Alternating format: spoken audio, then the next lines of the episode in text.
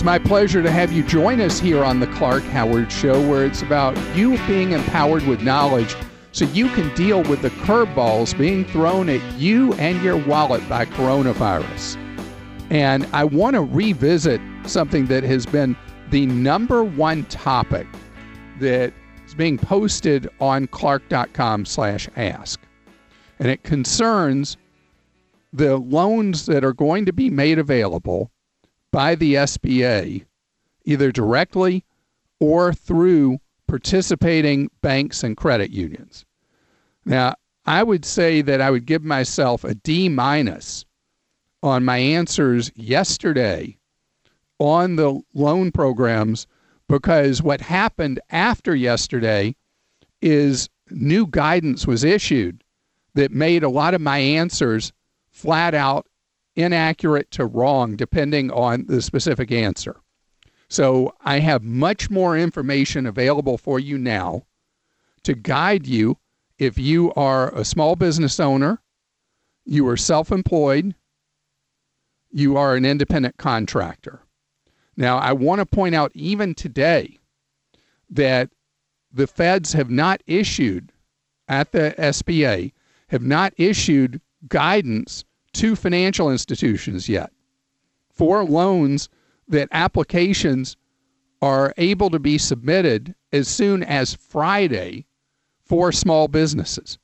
So I want you to know that I will each day give you the best answers on this that I possibly can on SBA loans that are available and know that because the regulations and guidelines are being drafted as we're speaking, that some of the things I say that I believe in good faith are the right answers will turn out to have been only partially accurate or wrong.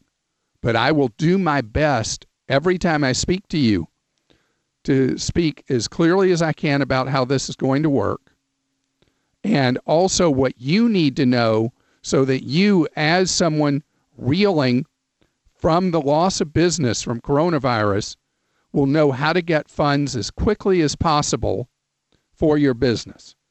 Now, let me start with the divide off from normal SBA lending that is designed to go into effect Friday.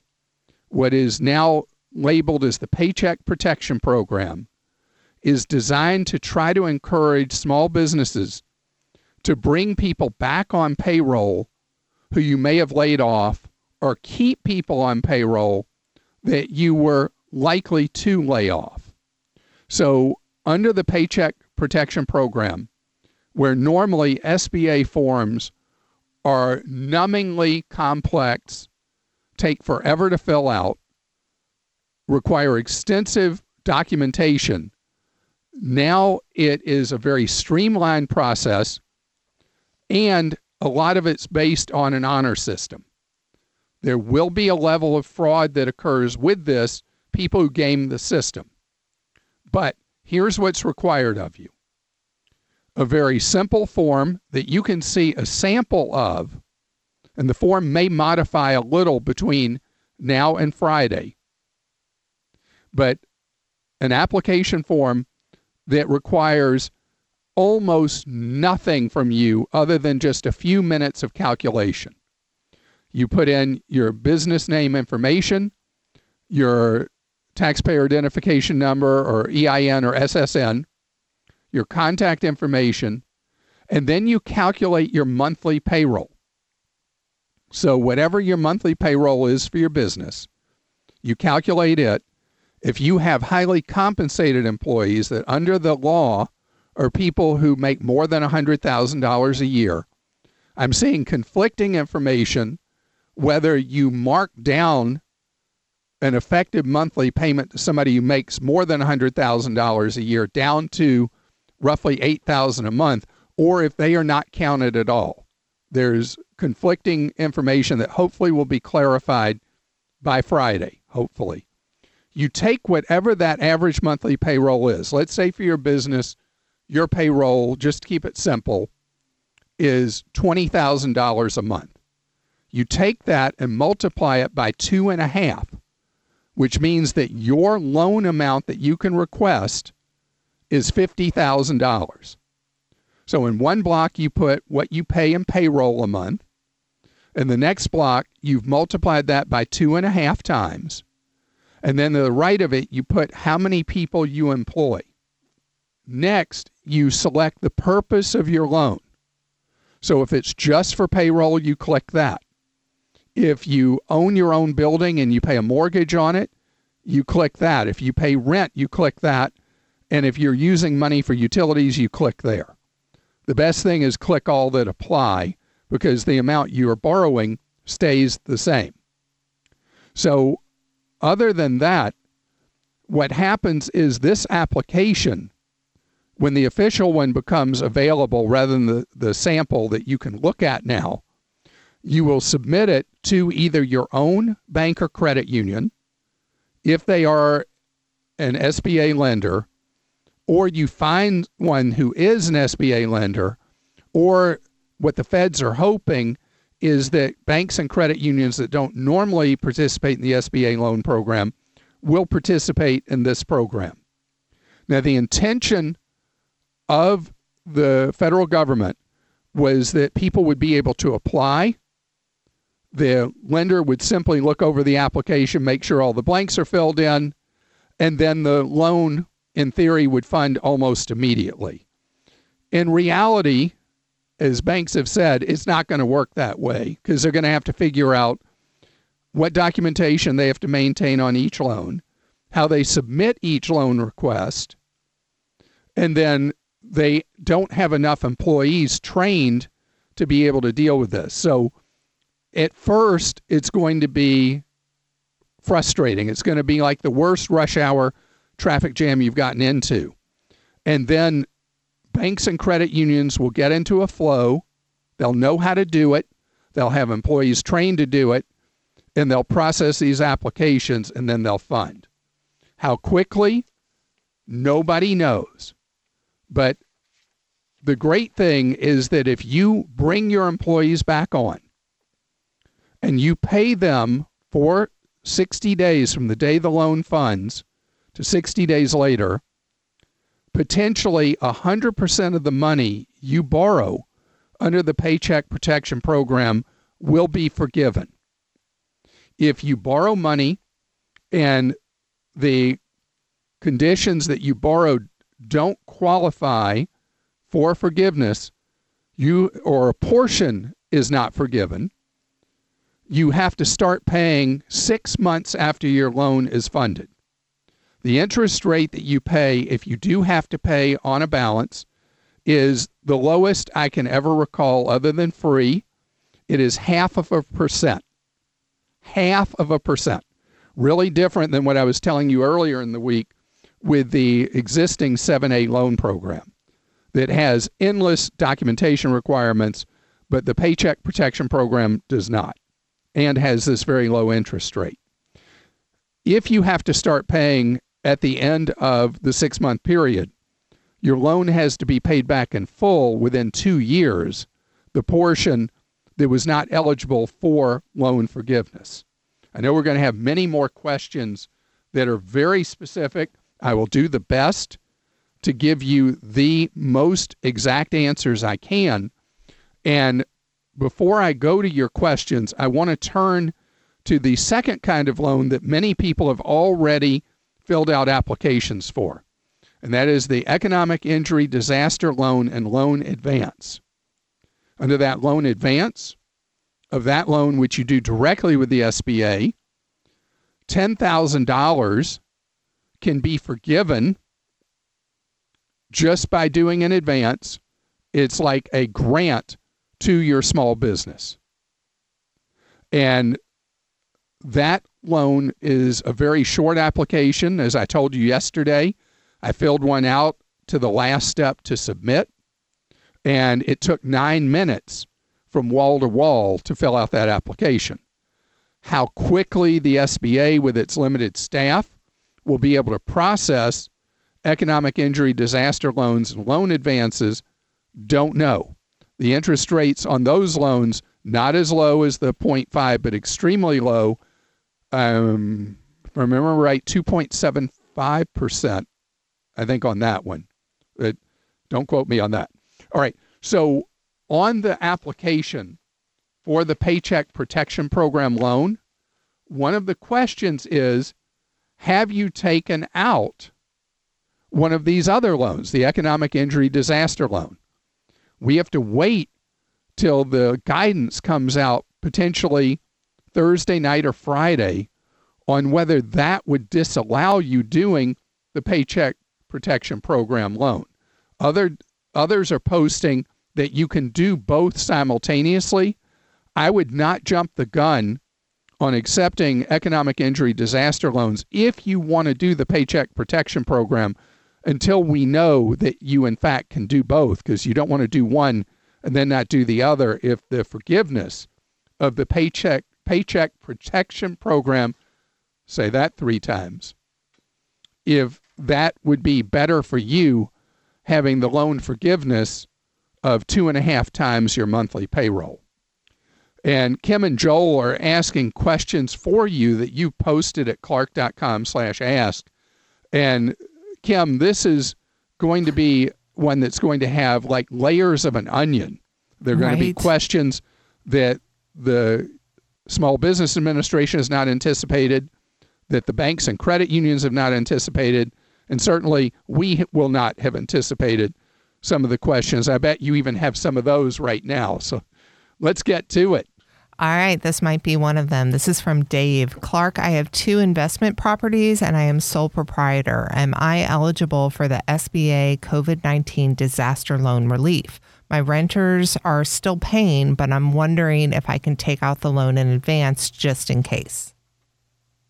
From going through the application for the disaster loan, I know of no reason that would prevent you from borrowing. The idea, though, of it is it specifically to deal with a temporary loss of revenue.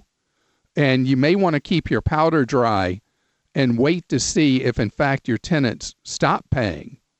And that would be the time at which you would qualify with the spirit of the economic injury disaster loan and what may become a real need at a later time. Joel? Clark Ron says, I've got a Prosper loan. Any idea if they will allow deferred payments during this pandemic? Prosper and Lending Club are in terror of people stopping their payments. And you may be aware that as an experiment, because so many listeners were asking me about investing in Prosper and Lending Club loans, that I have invested in both a, uh, an amount that I put in three years ago, I think it is. And I'm getting communications from them to me as a investor saying we are we are trying to collect the money that you're owed and what I would do if you have a Prosper or Lending Club loan know that they are terrified you're not going to pay but they also know there are people who aren't going to be able to pay and if that is your situation contact them immediately electronically and let them know your difficulties in paying your loan. It's time for more of your questions on the Clark Howard Show. Different format than normal as we try to deal with as many questions as we can. Post your questions for me at clark.com slash ask. And then producers Kim and Joel are asking your questions. Kim, who you got? This is from Chad. He says, I am having issues registering for unemployment. I've completed the online application process, but I'm still getting an error. They say they're, un- they're unable to verify my identity. Will this impact me receiving unemployment checks? I've tried calling and haven't been able to get an answer. Yes, you know, states are, and I'm really sorry about your difficulty getting through the process with your state. States are seeing demand that has risen by thousands of percent versus what they would have in a normal week. So, what's unclear is if your state uses some process with one of the credit bureaus to validate identity before they process, or if their systems are just completely overwhelmed.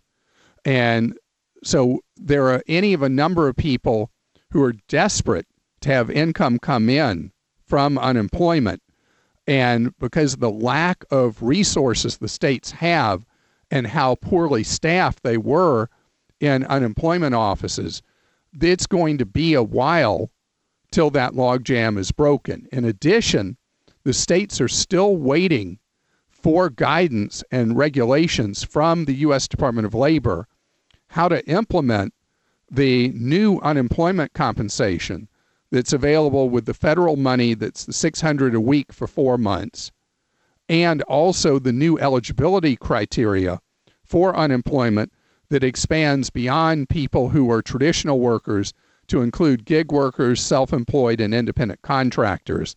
So it is going to be a frustrating haphazard process that will vary by state.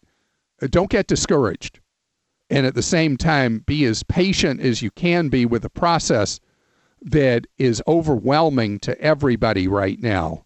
And hopefully, states will be able to amp up hiring or transferring people in to process unemployment compensation in large numbers from people who aren't needed right now in other state departments. Joel? Clark, Ty wants to know is now a good time to refinance my home? I'm at 5.5% interest rate and owe 173000 bucks right now on the home, and it's worth 200000 Well, you don't have a lot of equity in your home, which will make it more difficult for you to refi. But with your rate where it is, there is a great advantage to you trying to do a refi. Contact credit unions first because they have been the best at doing refis and their rates are generally much better than they are from traditional banks. Glad you've joined us here on the Clark Howard Show, where it's about you learning ways to keep more of what you make right now. And for a lot of people, there's not much you're making. So this is a real rough day with a lot of fear for a lot of people, with it being the beginning of April and rent now due. So I want to tell you what you need to know as a renter. If you have lost your job, your unemployment hasn't started, and you can't pay rent right now, you can't pay rent. And why did I say it like that? Because sometimes the facts are just what they are, and there are clear protections that have come into focus in more and more situations where even if you cannot pay your rent, your landlord will not be able to evict you. Now, as I shared with you days ago, but it may not have been something on your radar yet, or you may not have heard me. Under federal rules that have been issued, a very large number of people who rent from individuals who have mortgages on the properties they rent to you or from traditional landlords are under a moratorium on evictions. It doesn't mean you don't owe your rent. And it doesn't mean that eventually, once the coronavirus emergency lifts, that if you can't make up the rent you've missed, that your landlord would not evict you at that point. Your landlord would be free to evict you once the emergency lifts. So this is something that was in the third stimulus bill law that all evictions from any building that was financed with a federally backed mortgage, Fannie Mae, Freddie Mac, or any loan through HUD, you cannot be evicted during the coronavirus crisis. Period. Now, you as a renter, you're not going to know whether the apartment complex you're in is one that has a loan that was funded by Fannie Mae, Freddie Mac, or HUD. But the management company of that complex is going to know or will know, and hopefully they will not flout the law. But that covers a lot of people like me, uh, although I don't have any rental properties with a federally backed mortgage. But if I did, and you weren't paying me rent, I am not allowed to evict you.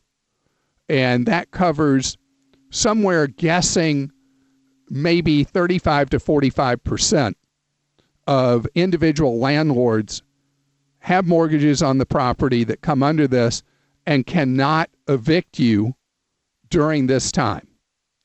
For people who live in traditional professionally managed apartment complexes, the number is more like half of the units. So a huge percent of people have a shield from eviction. Again, not that you don't owe the money, but that for now, if you cannot pay, you can't be kicked out. Now, on top of that, most of the nation's states and covering the overwhelming percent of population in the United States now have had orders issued either by their state's governor or by the state courts that have invalidated all evictions for renters during coronavirus. So there are still states that permit evictions, even though in states that do. By the way, it's 34 according to a count that was done by USA Today, 34 have issued broad moratoriums on evictions. I have 16 states that more or less evictions can still occur, except a lot of cities and counties in those 16 states have said that you cannot be evicted during this time. So even if, as a landlord, I have a tenant who doesn't pay, and I file for what's known as disp- dispossessory to put that tenant out. That dispossessory, even if granted, cannot be carried out right now in most situations, most places in the country. Now, did you hear me say everywhere? No. And if you do get a notice, you can't ignore it. You must go to court if a court date is issued or if they're doing some form of electronic way of being present in court, you need to be present because if you fail to appear, either if they're doing an electronic system or if you are required to go in person, then a default is issued against you, default judgment against you. So you cannot ignore, even with various prohibitions that may be in place, you can't ignore the legal notices you will receive one other thing I wanted to say to you most people get embarrassed when they can't pay a bill and they hide from it. If you have lost your job, you have not started to receive unemployment, and you cannot pay your rent, please stay in contact with your landlord, whether it's an individual landlord or a professional management company. Stay in touch with them and let them know what's going on with you. Uh, some landlords will do nothing for you in that case. Others are being accommodating. But the important thing is to stay in touch. And Kim and Joel, who's next? I am up. This is from Caesar. He says, As a corporate employee, I've been contributing to my employer's offered 401k. I try to keep track of it as much as possible. And right now, with the global situation and the market's instability, I've lost about 20% since the beginning of the year. What can I do to keep my funds safe? Can I liquidate the entire 401k and keep it in savings instead? So, first of all, 20% is not horrific. And I don't know your age, but know that even if markets decline from here, that ultimately the economy is going to recover, coronavirus is going to be in the rearview mirror, and this as a long-term play will be an insignificant effect on your life. Right now it hurts like somebody took a knife and stabbed it right into you with seeing the decline in that value. And we fear losses more than we appreciate gains. If you think back over the years, how much money you've put into that 401k is gained. But now in decline, if you actually keep participating, every pay period you're buying additional shares in your 401k at effectively lower prices, which ultimately down the road when recovery does come makes you more money. But if you can't handle that, if psychologically your mind's blown. Inside your 401k will be something referred to as a stable value fund or an interest income fund or something along those lines. You could sell out your positions in the 401k, stay in the 401k in a much more conservative choice that just treads water and ride this out. The problem is is that when the inevitable recovery comes, you miss that recovery. I want to add an annex I've forgotten to mention, Kim and Joel, and that is that employers uh, in modest numbers now, but it may grow, are discontinuing their employer contributions to 401ks to try to preserve cash. And don't be surprised if you get a notice from your employer that the employer match on the 401k plan is, in fact, temporarily suspended. Joel? Clark Jackie says, I'm not sure if this is the smartest question, but where does that $2 trillion stimulus money come from exactly? How does Congress generate that amount of money in a matter of days? So that's a great question. You know, our states must run, I think without any exception, must run balanced budgets. The federal government can manufacture money as it wishes. This is something ultra important in wartime. There's no way we ever would have been able to effectively fought World War One or two if we had not had the ability to manufacture money, if you will. And there are multiple ways that the federal government can create money out of thin air. Now, in a time that the economy would have been um, intensely strong generating inflation, printing money like we're doing now could lead to severe inflationary pressures. But there's nothing showing that right now. And even though these uh, budget deficits we're running are atrocious, this is a temporary event.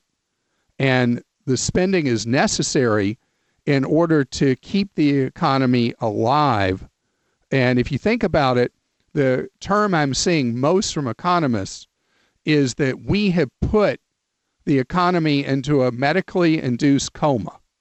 There was nothing wrong with the economy of any note. It was slowing already, and we were likely headed towards a mild recession that had nothing to do with coronavirus. But now, in order to save as many lives as we can in the United States and elsewhere in the world, we have reduced voluntarily a massive amount of economic activity.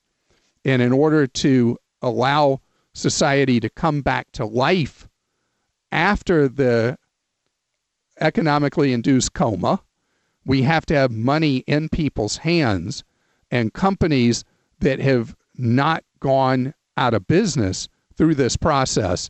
And that's why we are creating money essentially out of thin air if you ever wanted to bore yourself to death, you could go uh, take audit a class at a college in economics because they're available for free online and blow your mind about how central banks can generate funds out of thin air. And I know that freaks a lot of people out, but in this circumstance, in this case, don't be freaked out. Kim? Pamela says, My husband is an essential worker at a roofing supply company.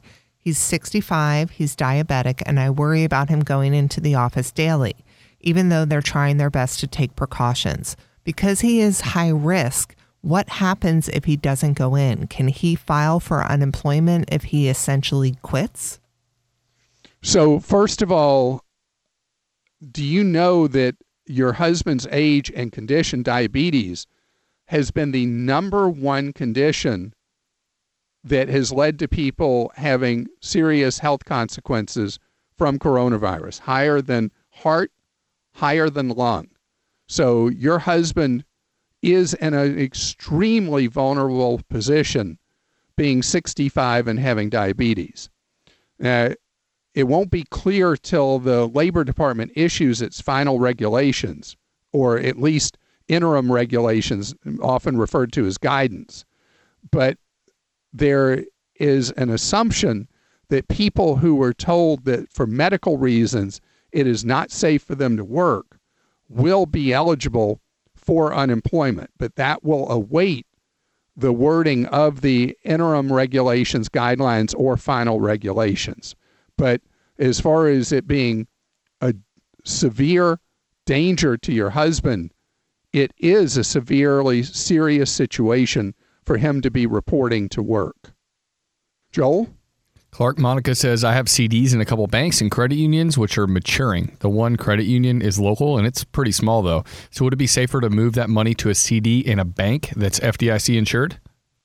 As long as the credit union is NCUA insured, it is the same as having the money in the bank.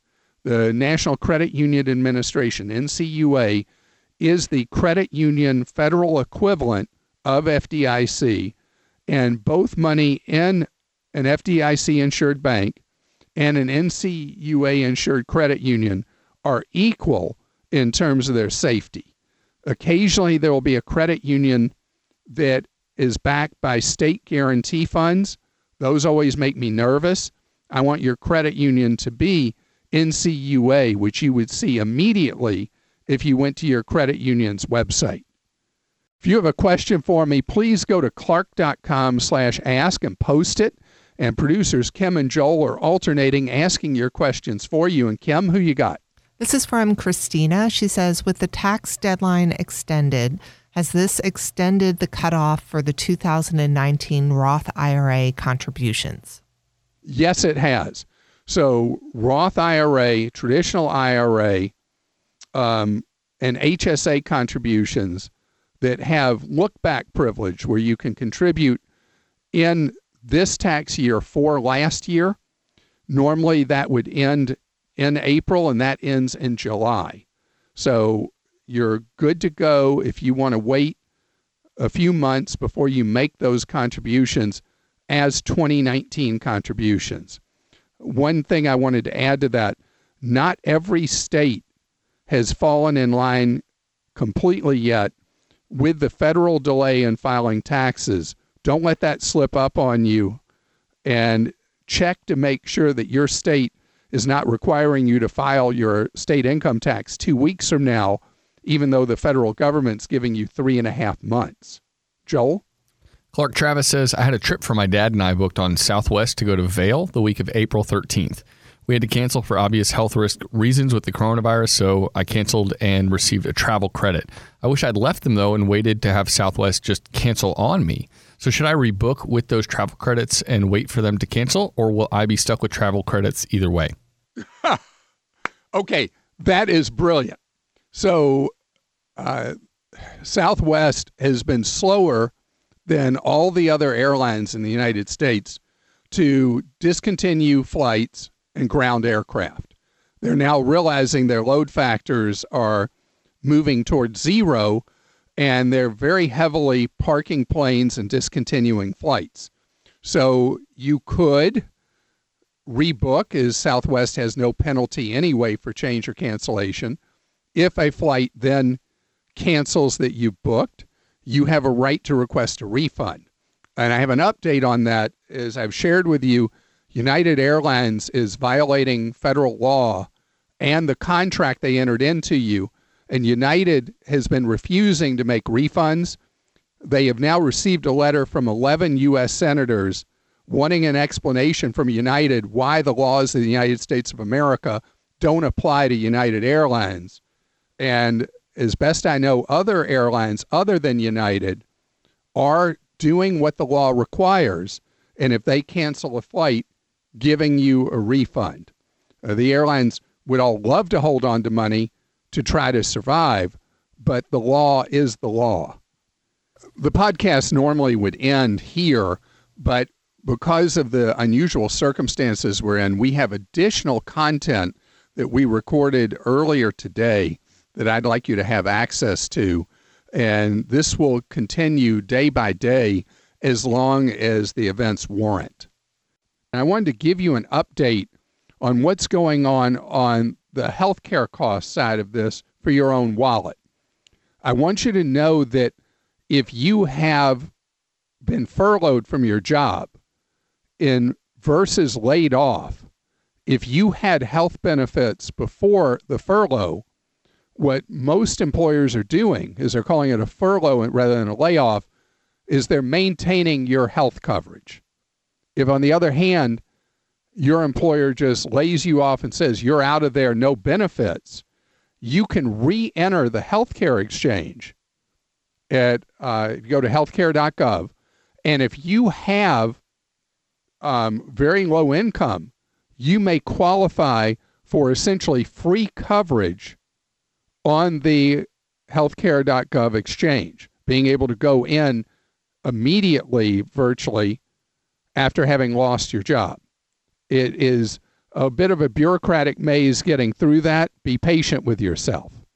In addition, if you have coverage, the big insurers are now saying that you're not going to be balance billed based on your deductibles and other cost sharing that you would normally face.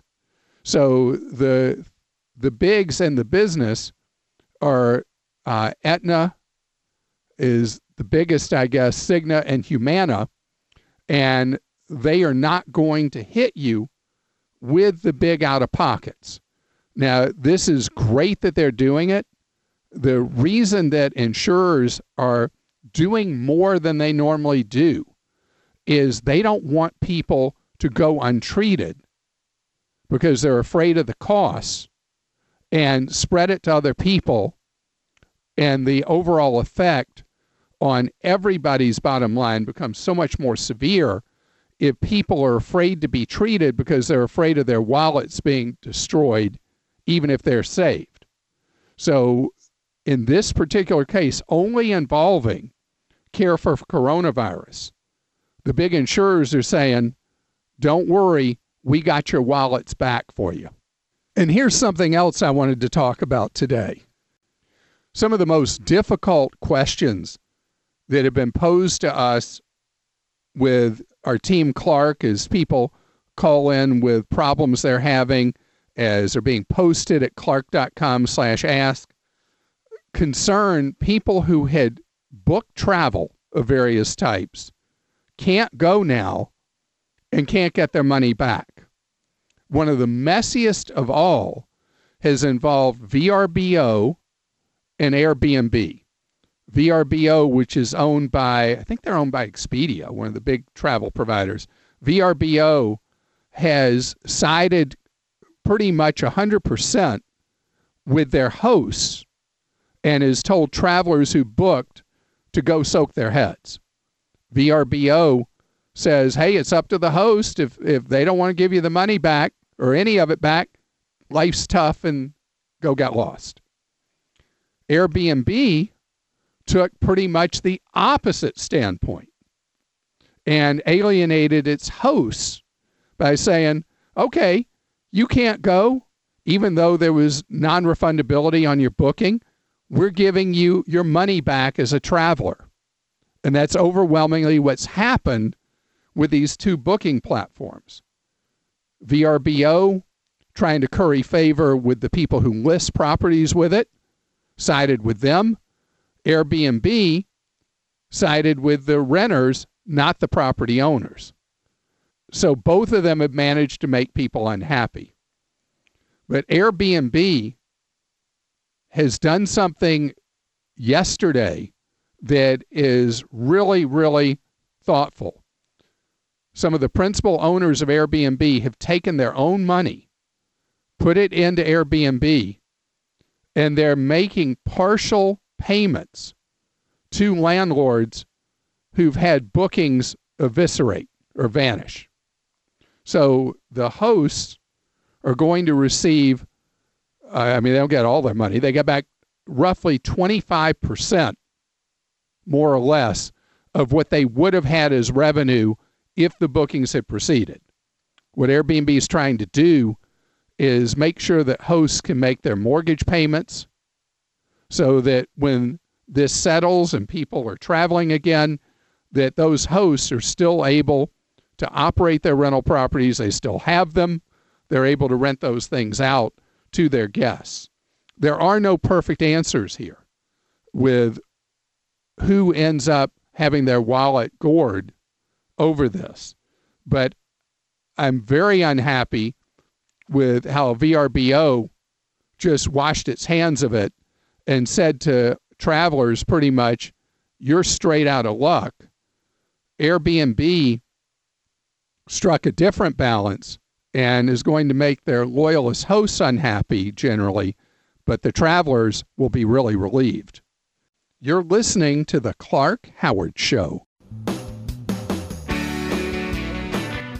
Thanks for joining us today. The Clark Howard Show is produced by Kim Drobes, Joel Larsgaard, Deborah Reese, and Jim Ayers. And remember, 24 hours a day, we're there to serve you at clark.com and clarkdeals.com.